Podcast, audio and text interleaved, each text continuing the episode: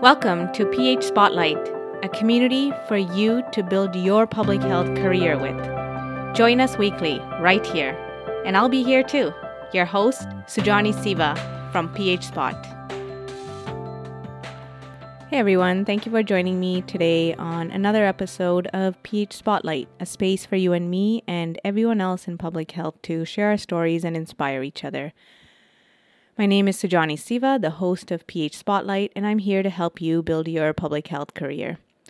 And welcome to the first quick career tip of the year. And today we're going to talk about job satisfaction.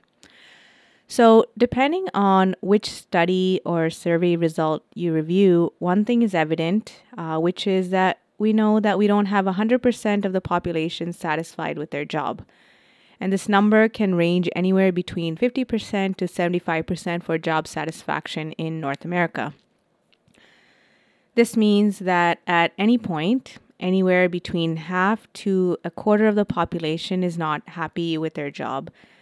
We know that many things contribute to job satisfaction, including the work itself and how it aligns to your strengths and interests, and the perceived impact of the work you're doing Additionally, things like salary, health and wellness benefits, the people you're surrounded by, flexible working arrangement, vacation benefits, and other non monetary benefits and policies also play a role in this. So you may be wondering, you know, why does this matter? So maybe we'll start with why this matters to us at PH Spot. Our mission here at PH Spot is to help you build your dream public health career. When we talk about a dream public health career, we not only think about the job that you will hold and the impact that it will have on the world, we also define a dream public health career as one that ties back into your unique life.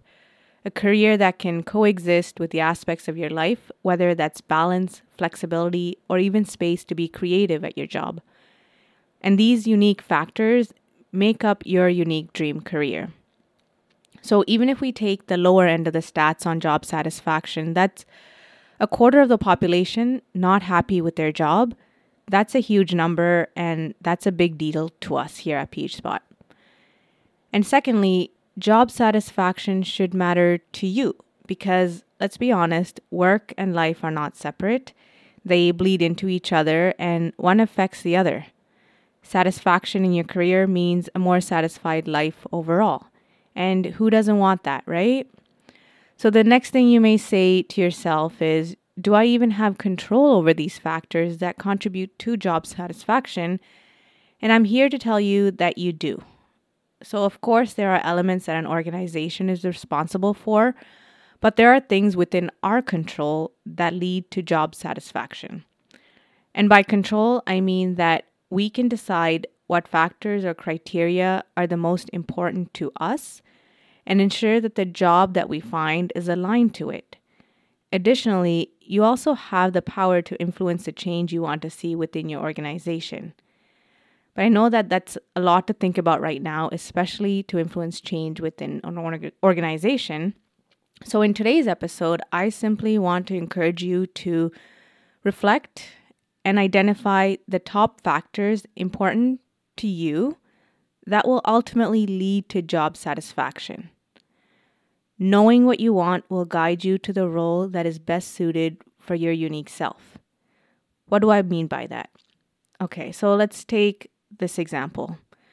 If you think that teamwork and collaboration is at the top of your list, meaning if you were to find yourself in a role where you had to do a lot of independent work, say four out of five days you are on your own, there's a high chance that over time this will take a toll on how satisfied you are with your work. The content area may be one that you are super passionate about, and the people in your team may be world renowned public health practitioners and they act as great mentors. But the mere fact that the work you must deliver on is 90% based on independent work is a misalignment for you. So, by identifying the factors or the criteria of most important to you, will help lead you to the role that'll give you the most satisfaction. So, if you're currently job searching, these top factors act as a compass when you search and apply to jobs, as well as questions to ask at your interview or negotiate your offer. On the other hand, if you're already in a public health role that you enjoy, knowing these factors will help guide your conversations with your manager and plan the next steps of your career. You can have discussions with your manager on how you should get involved in more teamwork, for example, or if having flexible working arrangements or more opportunities for creative work are important to you. Knowing this allows you to start the conversation with your manager on how to tailor your current role to your liking. So that's my challenge for you today in this quick career tip. And I know that giving you these tips is one thing, but showing you exactly how to do it is also important. So that's why I've created a worksheet for you. So if you want to get started on this right away, take a look at this quick worksheet that helps walk you through identifying the factors that are important to you to help you prioritize them and then choose the top five to use as your career compass. So if you head over to phspot.org slash career compass, you can download that now. And along this topic of showing you the how, I want to let you know that if you're looking for more guidance in reducing the overwhelm and uncertainty in building your public health career, we can help you through our six week hands on intensive training program that empowers early professionals, recent graduates, and students with the mindset, skills, and tools required to land a public health job, advance in your career, and become future public health leaders.